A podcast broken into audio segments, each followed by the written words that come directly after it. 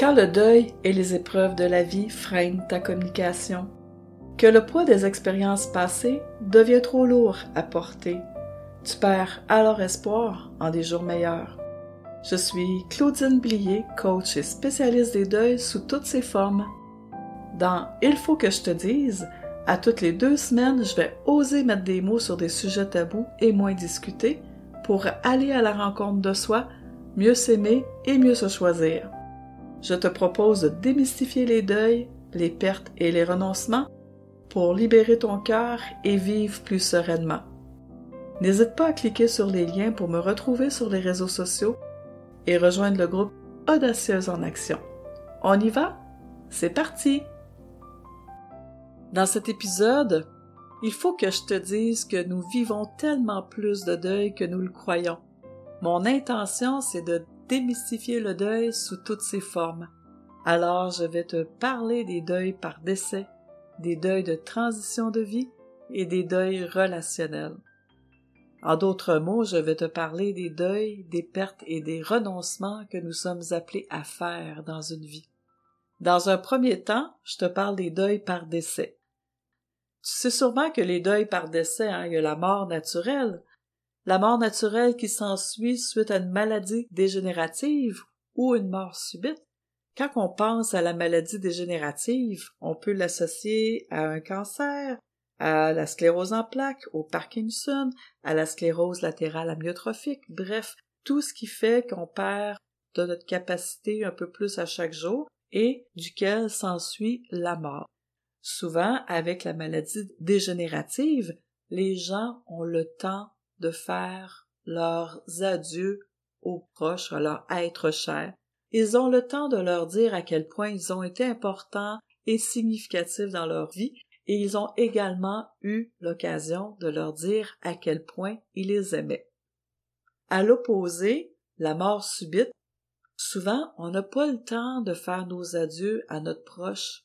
On n'a pas eu le temps de lui dire à quel point il était important pour nous, à quel point il était cher à notre cœur et qu'on l'aimait. Alors ça, crée des impacts dans notre vie.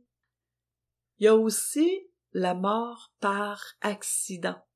Pense à un accident d'auto, un accident de travail, un accident dans les sports ou dans les loisirs.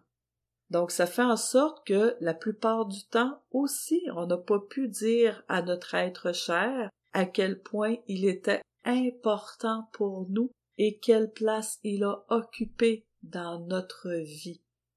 J'ajoute aussi dans les deuils par décès les morts traumatiques. Pense à un suicide, à un acte de terrorisme, à un attentat, à une tuerie, des conjoints qui vont enlever la vie de leur conjoint et de leur enfant. C'est traumatique. Ces deuils-là on va les vivre également de façon différente, tout dépendant de notre proximité aux personnes décédées et aussi à nos valeurs. C'est important de prendre le temps de regarder ce que les morts traumatiques nous font vivre. Je mets dans la catégorie des deuils par décès le deuil en blanc. Parce que même si la maladie est dégénérative, comme l'Alzheimer, la démence et ses différentes formes c'est qu'on reconnaît plus la personne pour qu'est-ce qu'elle a été pour nous. Par exemple, je reconnais plus ma mère. C'est une personne différente parce que ses habiletés cognitives ont changé. La plupart du temps, les gens vont dire j'ai eu à faire le deuil de mon père, j'ai eu à faire le deuil de ma mère parce que c'est plus la personne que je connais qui est devant moi. Va s'ajouter le deuil par décès quand notre proche va être décédé, donc c'est comme faire un double deuil en quelque sorte. C'est ce que je voulais vous présenter par rapport au deuil par décès. Vous voyez qu'il y en a quand même différentes formes de deuil par décès. Je poursuis maintenant avec les deuils de transition de vie. Je pense que tous, on a vécu au moins un déménagement dans notre vie. En changeant de secteur, ben, naturellement, nos repères sont plus les mêmes. Qu'est-ce que je vis dans un changement d'emploi, même si ça se produit dans la même entreprise? Est-ce que le changement d'emploi, c'est moi qui l'ai décidé? Ou c'est un changement d'emploi imposé parce qu'un département ferme ses portes et je suis relocalisé ailleurs? Ça va nous faire vivre des choses aussi si on change d'emploi et d'employeur. On a aussi à s'adapter à nos nouvelles conditions de travail.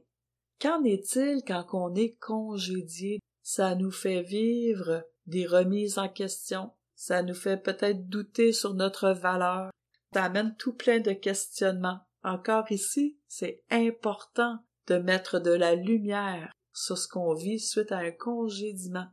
J'ajoute une séparation, un divorce ou une rupture amoureuse. Qu'on soit laissé ou qu'on soit la personne qui laisse, ça nous amène à vivre des choses différentes, tout dépendant de la situation où nous sommes, et aussi est-ce que c'est arrivé une fois, deux fois, trois fois ou plusieurs fois dans ma vie. Ça vient ajouter à un vécu qui est déjà existant. On regarde ce que ça nous fait vivre. Même le départ à la retraite amène une certaine forme de deuil parce que les repères sont plus les mêmes, mes journées sont plus composées de la même façon et je vais avoir à organiser ma vie de façon différente. Ça se peut que je vive des manques en lien avec ma relation que j'avais avec mes collègues, mes amis pour plusieurs, mes employeurs. Qu'en est-il aussi d'une perte d'autonomie? Que se passe-t-il pour soi? C'est une perte d'autonomie, on peut penser à une perte de capacité physique, difficulté à faire des longues distances parce que je suis essoufflé, parce que j'ai mal aux jambes, mal au dos, je peux avoir subi une amputation d'une partie de mon corps, je peux perdre la vue, je peux perdre l'audition, je peux perdre le sens du toucher, je peux avoir une partie de mon corps qui est paralysée. Ça amène à faire des petits deuils également. Pense aussi au deuil d'un projet de vie qui était important pour toi. Tu as toujours voulu être un artiste puis tu ne l'as pas fait. Tu as toujours voulu être médecin, infirmière, avocat, être écrivain, chanteur. T'as pas pu réaliser ton rêve, donc faut faire le deuil de ça. Au même titre que t'as pas pu avoir d'enfant ou t'as eu des fausses couches. C'est important de faire de la place à ce que ça te fait vivre. Le deuil, même le deuil par décès. Tout à l'heure, j'ai oublié de mentionner le deuil périnatal. J'ajoute aussi le deuil de projet de vie. J'ai planifié à ma retraite, par exemple, faire des voyages, mais ma condition de santé ne me permet plus de faire des voyages. Donc, je dois faire un deuil de transition de vie. Maintenant, je vais passer à ma dernière catégorie, qui sont les deuils relationnels. Les deuils relationnels, c'est les deuils d'une relation idéale ou des conflits qui dégénèrent entre deux personnes qui font en sorte que tu n'es plus en relation avec ton proche. Pense aussi des mésententes entre parents et enfants. Il y a des chicanes qui se passent, puis à oups, les ponts sont coupés. Les personnes ne se parlent plus. Comment on vit ça? J'ajoute des pertes d'amitié. T'as-tu déjà eu une personne significative dans ta vie qui était une très bonne amie ou un très bon ami? Et du jour au lendemain, tu n'as plus de contact avec cette personne-là et tu comprends pas trop pourquoi. Souvent, les gens vont se poser la question, mais qu'est-ce que j'ai fait de pas correct? Qu'est-ce que j'ai fait qui fait que la personne ou mon ami veut plus me parler aujourd'hui ou veut plus être mon ami? Plusieurs vont me dire que le deuil amical est plus dur qu'un décès parce que la personne est encore vivante et souvent on demeure dans une zone où il n'y a pas d'explication. J'aurai pas de réponse à mes questions. Ensuite, je te dirais, dans les deuils relationnels, qui est important de regarder, c'est le deuil de la relation idéale. Je m'explique. La relation idéale comme mère, comme père, comme enfant, comme parent, comme ami, comme employé, comme dirigeante d'entreprise, dirigeante d'une équipe. Des fois, on se met de, la pression en disant, ben, ah, j'aurais voulu être telle mère, j'aurais voulu être ci, j'aurais voulu être ça. Mais quand on est dans j'aurais voulu être, ça me permet pas d'apprécier ce que j'ai donné, ce que j'ai été.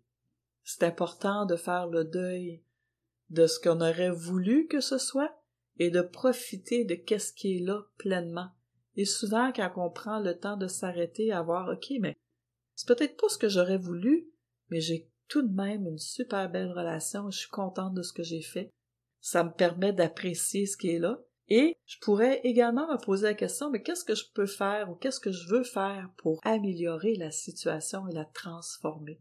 Vous voyez, il y a des choses qu'on peut juste voir de quelle façon je peux récupérer la relation. Et je veux terminer avec cette catégorie de deuil relationnel avec les impacts de la COVID. Parce qu'on a passé un peu plus de deux ans avec la pandémie. Et cette pandémie a eu des impacts vraiment importants pour plusieurs d'entre nous. On a été confinés, on a été coupés de nos proches, on nous a fortement incité de ne pas avoir de contact physique, entre autres de ne pas donner la main, de ne pas faire d'accolade. Alors comment t'as vécu ça, toi, ces obligations? Est-ce que tu as eu à vivre un décès d'une personne qui t'était proche pendant la COVID? En plus, cette personne-là a eu à mourir seule, et souvent les proches ont même pas pu faire leur dernier adieu. Ils ont eu à vivre leur deuil seuls aussi de leur côté. On a eu des deuils à faire en termes d'habitude. Est-ce qu'on va aller magasiner de la même façon qu'auparavant? Est-ce qu'on va voyager de la même façon? Est-ce qu'on va aller dans des spectacles de la même façon en étant collé-collé avec les autres euh, spectateurs? ça nous incite à nous poser des questions sur comment on va s'adapter ou s'ajuster à notre nouvelle réalité. Voilà ce qui est important pour moi de te présenter, des deuils par décès, des deuils de transition de vie et des deuils relationnels.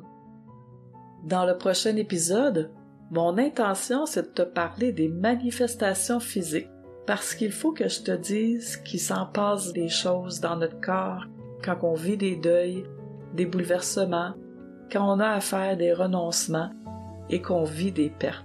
J'ai déjà hâte de t'en parler. Maintenant, si ce que je t'ai présenté t'a plu, que les sujets abordés t'intéressent, n'hésite pas à partager avec tes amis, à noter 5 étoiles sur Apple Podcast et bien sûr, abonne-toi sur les plateformes habituelles pour écouter tous mes épisodes. Tu peux me retrouver sur les réseaux sociaux, rejoindre le groupe Audacieuse en action ou encore me contacter par email à merci À très bientôt!